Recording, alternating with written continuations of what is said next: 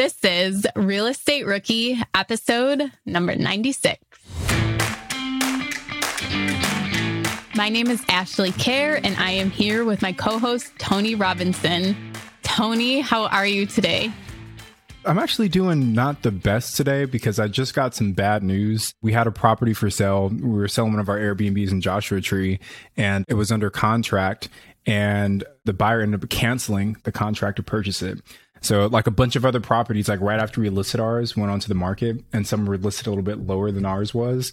So the buyer statement was that they wanted to explore some of the other options and they did it within their, their due diligence period. So we couldn't even keep their EMD. So now we've got to relist that property and hopefully find another buyer that, that sees some value in it.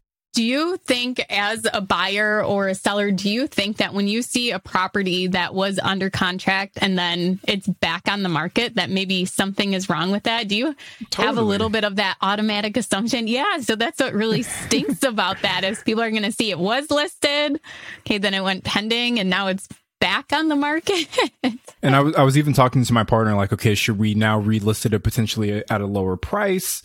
But I think we're both confident in the Joshua Tree market, kind of where it's at right now, and in the property that we're selling. Like we're providing actual financials with the property and, and how well it's done. So it might take a little while, but we feel fairly confident that we'll we'll find the right buyer for it.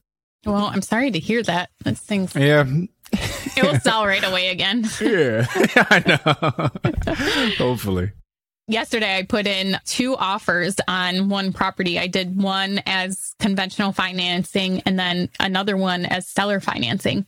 And I heard back today that they would take my seller financing offer, but just change the terms on the seller financing and a little bit more down payment. So I'm trying to get very, very creative with how I do this deal because what he proposed back to me for the seller financing is really not that great of terms, but he wants the seller financing and he wants to do this deal and he wants to sell it right away. So my thinking is that I'm going to try and work with the bank so that once I close doing seller financing, I can start the refinance process with the commercial lender because there's a bunch of value add for this property that can be done right away. So I reached out to my lender today, emailed him and said, okay, how can I uh, do the environmental study, the appraisal, everything during my due diligence and reuse that for when I refinance with you guys? So I'm going to see what he says. I don't know if they'll, I don't think I really want the appraisal because I'll want that after I do the value add, but the environmental study I will want because there is a, on the property is a mechanic shop. So I want to make sure that there's no environmental issues with that before I purchase the property. And that is one thing to be careful of. If you purchase a property in cash or especially commercial, you're purchasing a property in cash or doing seller financing, there's no bank there to require you to do an environmental study. So if you're going to burr the property and you want to refinance later, the bank is going to do an environmental study. And I've learned this lesson before. So this is why I know this not to take that risk.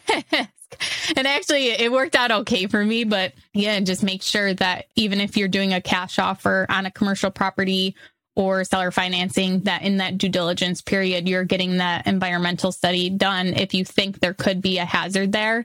And even my other property where I didn't do it, there was no hat, like nothing at all. The property is the building is on the only lot of land there is. There's no room for any gas station tanks or anything like that, but it still was flagged because a property adjacent to it had tanks underground at one point in like 1917 that had had a leak. So it had to, it was going to trigger up to a phase three, I think.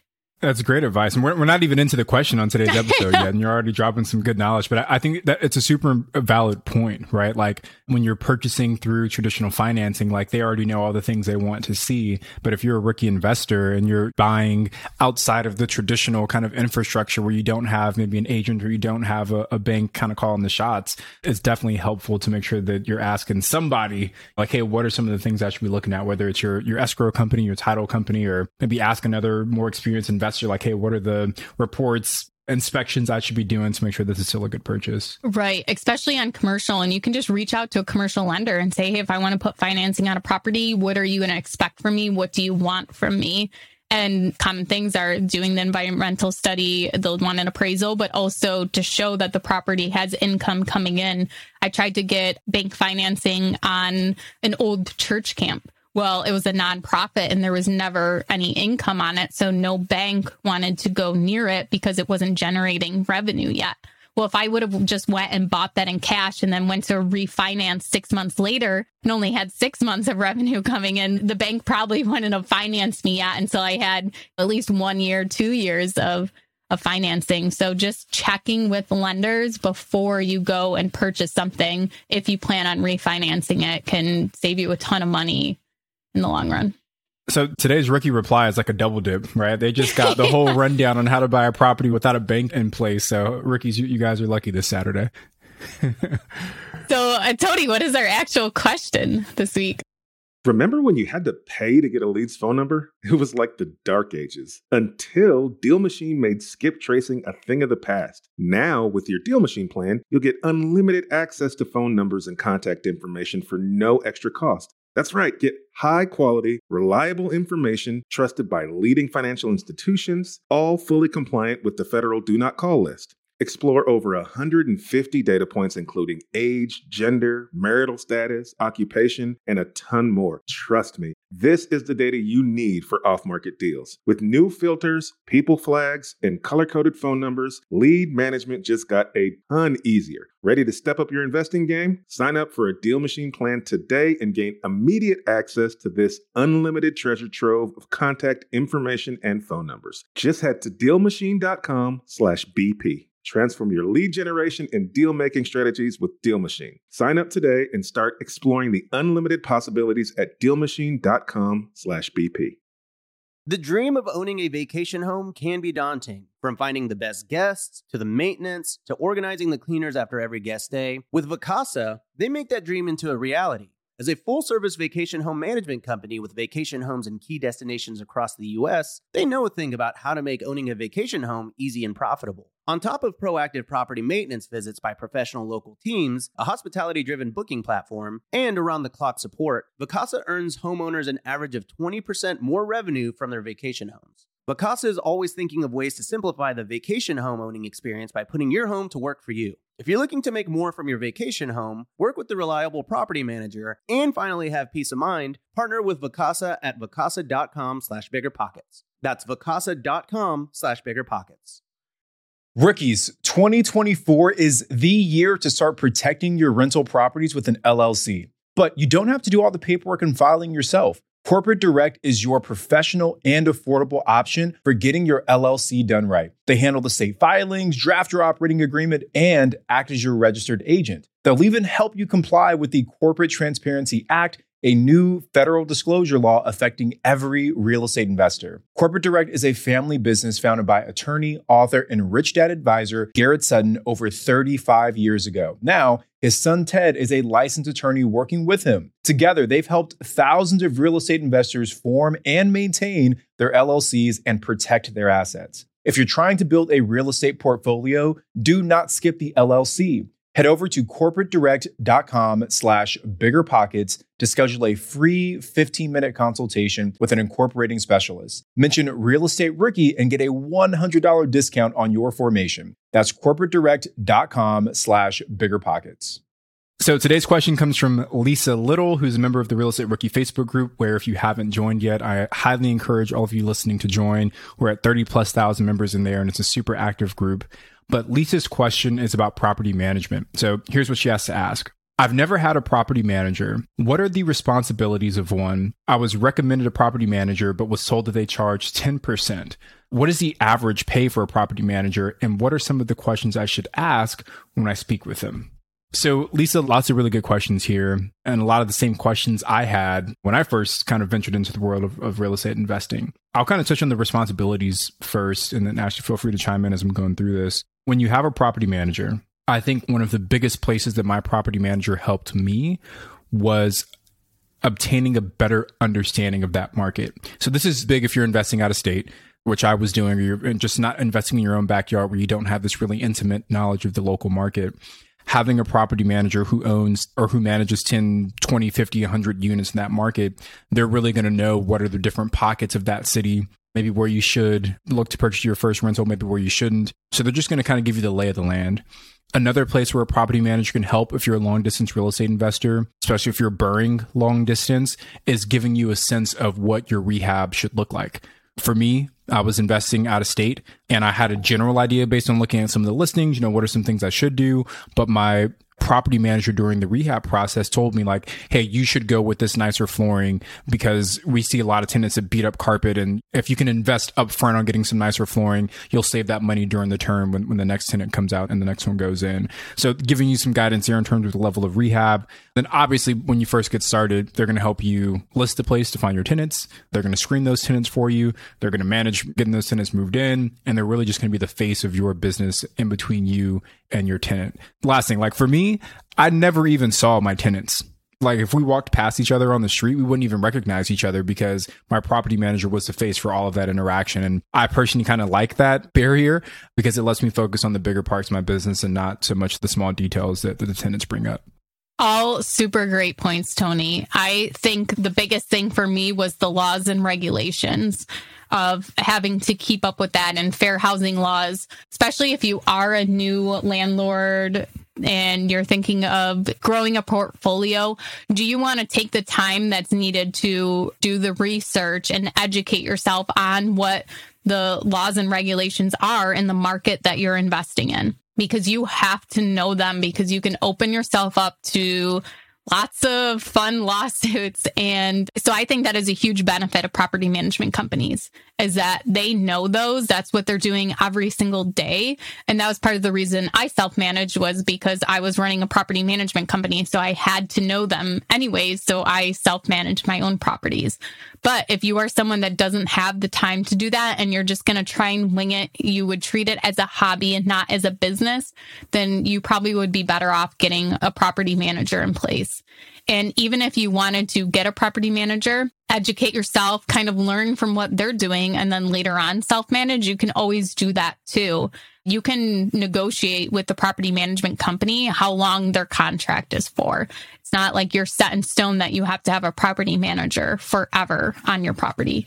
The next thing that I think is a huge deal and a huge benefit of having a property manager is tenant communication is that they're fielding the calls, they're taking requests, whether it's you're listing your apartment, they're handling showings and getting people approved, or if it's just the resident in general has calling with questions or calling with maintenance request or calling with complaints. I uh, once had a tenant send me a video of the wall and she was complaining that the person who lived above her was slamming the toilet just to annoy her. And it would happen like three nights in a row where I would get a text message from her of this video of the toilet slamming and blah, blah, blah. So that is a huge benefit too. There are definitely ways to put systems in place so that you're not getting those texts directly at night. I did have an emergency maintenance line set up. So that doesn't mean that just because of that doesn't mean that you shouldn't manage, but I think it's a lot easier just to hand everything off to a property manager. And then for fees, let's talk about that a little bit, Tony. What was the fee you were paying your property manager? Yeah. Ours was, I think it actually was a 10% fee as well, but it was capped at $100 per unit. So both my rentals were above $1,000. So we were paying $100 per door for ours. But that's going to vary a lot by the market, going to vary a lot by the experience and skill sets and size of the property manager. So I think 10% is fairly reasonable, but it, it could be more, it could be less depending on the market that you're in. Yeah, for my property manager, I actually gave my units along with another investor. So we actually got a bulk discount, as it's called. In the first year, we were paying 5.5%. And now I believe we're either at 6% or 6.5%.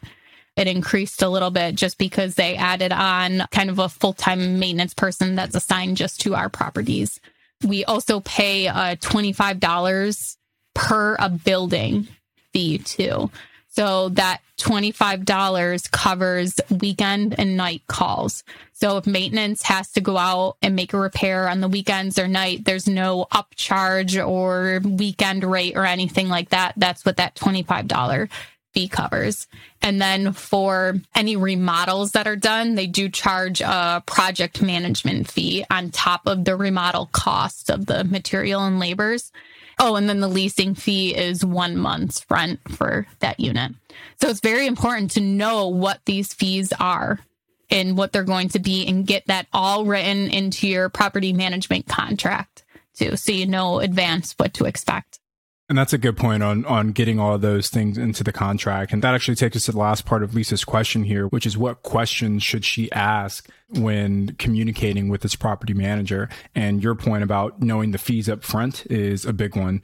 I think the next thing that I would ask is at what point from a cost perspective will they need my approval uh, before they go out and start spending money right? Because if it's a thousand dollars right that means you could have your property manager go out and spend a thousand dollars on some expense that you don't even know about and you just get a bill for it at the end of the month. If you have it too low where maybe it's $25 then your property manager is going to have to call you for everything. So you you want to understand where that threshold is and make sure you're comfortable with that number yeah, that is a great point. One thing that I actually just discussed with my property management company yesterday was with that fee, we were kind of talking about maybe increasing it for the apartment complexes. But what we actually decided is if something is dead, so the washer isn't working, dryer, it's dead, the hot water tank is dead, we need to replace those. It's not like I can sit and say, no, don't replace that, or let me spend a couple days getting another bid on it, or anything like that.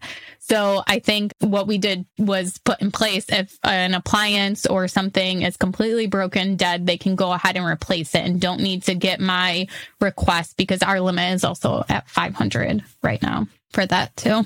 Yeah, I'm trying to think if there's anything else. When I was shopping around for property managers, I also wanted someone, especially because I was new, someone that I just kind of got the vibe from would be willing to educate me a little bit, I guess, mm-hmm. right? Mm-hmm. If some property managers have too many doors, sometimes when you only have one, you can fall kind of to the bottom of their totem pole, right? In terms of their priorities. So I think for someone that's new to investing, it might be beneficial to find someone that can, I guess, that has the bandwidth to educate you a little bit along the way of, okay, here's why we do this. Here's why we do this. Here's a benefit of doing it this way, but not so much someone that's just going to do it and, and not talk to you about it. Yeah, one other fee I did think of right now while you're talking was the maintenance hourly rate too. How when you have maintenance done, if the maintenance is in house, what is that fee, the hourly rate too? That's important to know ahead of time too. And then when you, if you do actually hire the property management company, you will get owner's reports. And it's very important that you go through those owner reports every single month and look at what you're being billed for, what those receipts are for, what the expenses are, what the maintenance is, and really go over it too. And I'm not saying that a property management company is trying to scam you, but if you're working with a big property management company. It could be one person in house that accidentally builds something to your property instead of somebody else's because the address was similar. There's so many different things that could happen. So one thing I'm a big believer in is property management takes a lot of weight off your shoulders and makes investing a lot more passive, but is not make it 100% passive. You still have to have your thumb on the pulse a little bit. You, you have to manage the manager, right? Yeah. As the owner, you have to manage the manager. Asset management, I think, is the, the title of that. The correct yeah. term, right? yeah. yeah. so Lisa, I hope you got some value out of that. I think Ash and I kind of hit all the major points. And now Lisa, you can go out there and interview your property manager and find one that makes your job a little bit easier as the owner of the property. Thank you guys so much for joining us this week. I'm Ashley at Wealth from Rentals, and he's Tony at Tony J. Robinson on Instagram. Tony, we need to get some TikToks going or something so we can start plugging something besides Instagram. Thank you guys so much for joining us, and we will be back next Wednesday.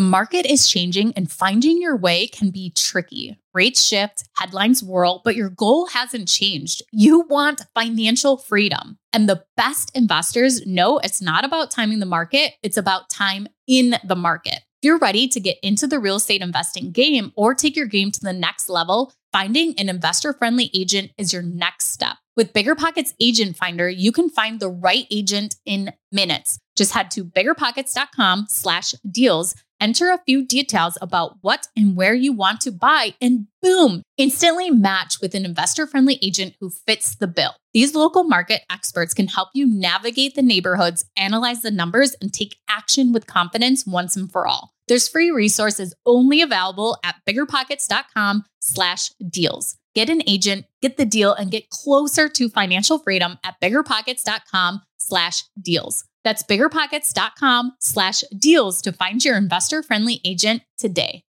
The content of this podcast is for informational purposes only. Past performance is not indicative of future results, and all host and participant opinions are their own. Investment in any asset, real estate included, involves risk. Use your best judgment and consult with qualified advisors before investing. Only risk capital you can afford to lose. Bigger Pockets LLC disclaims all liability for direct, indirect, consequential, or other damages arising from reliance upon information presented in this podcast.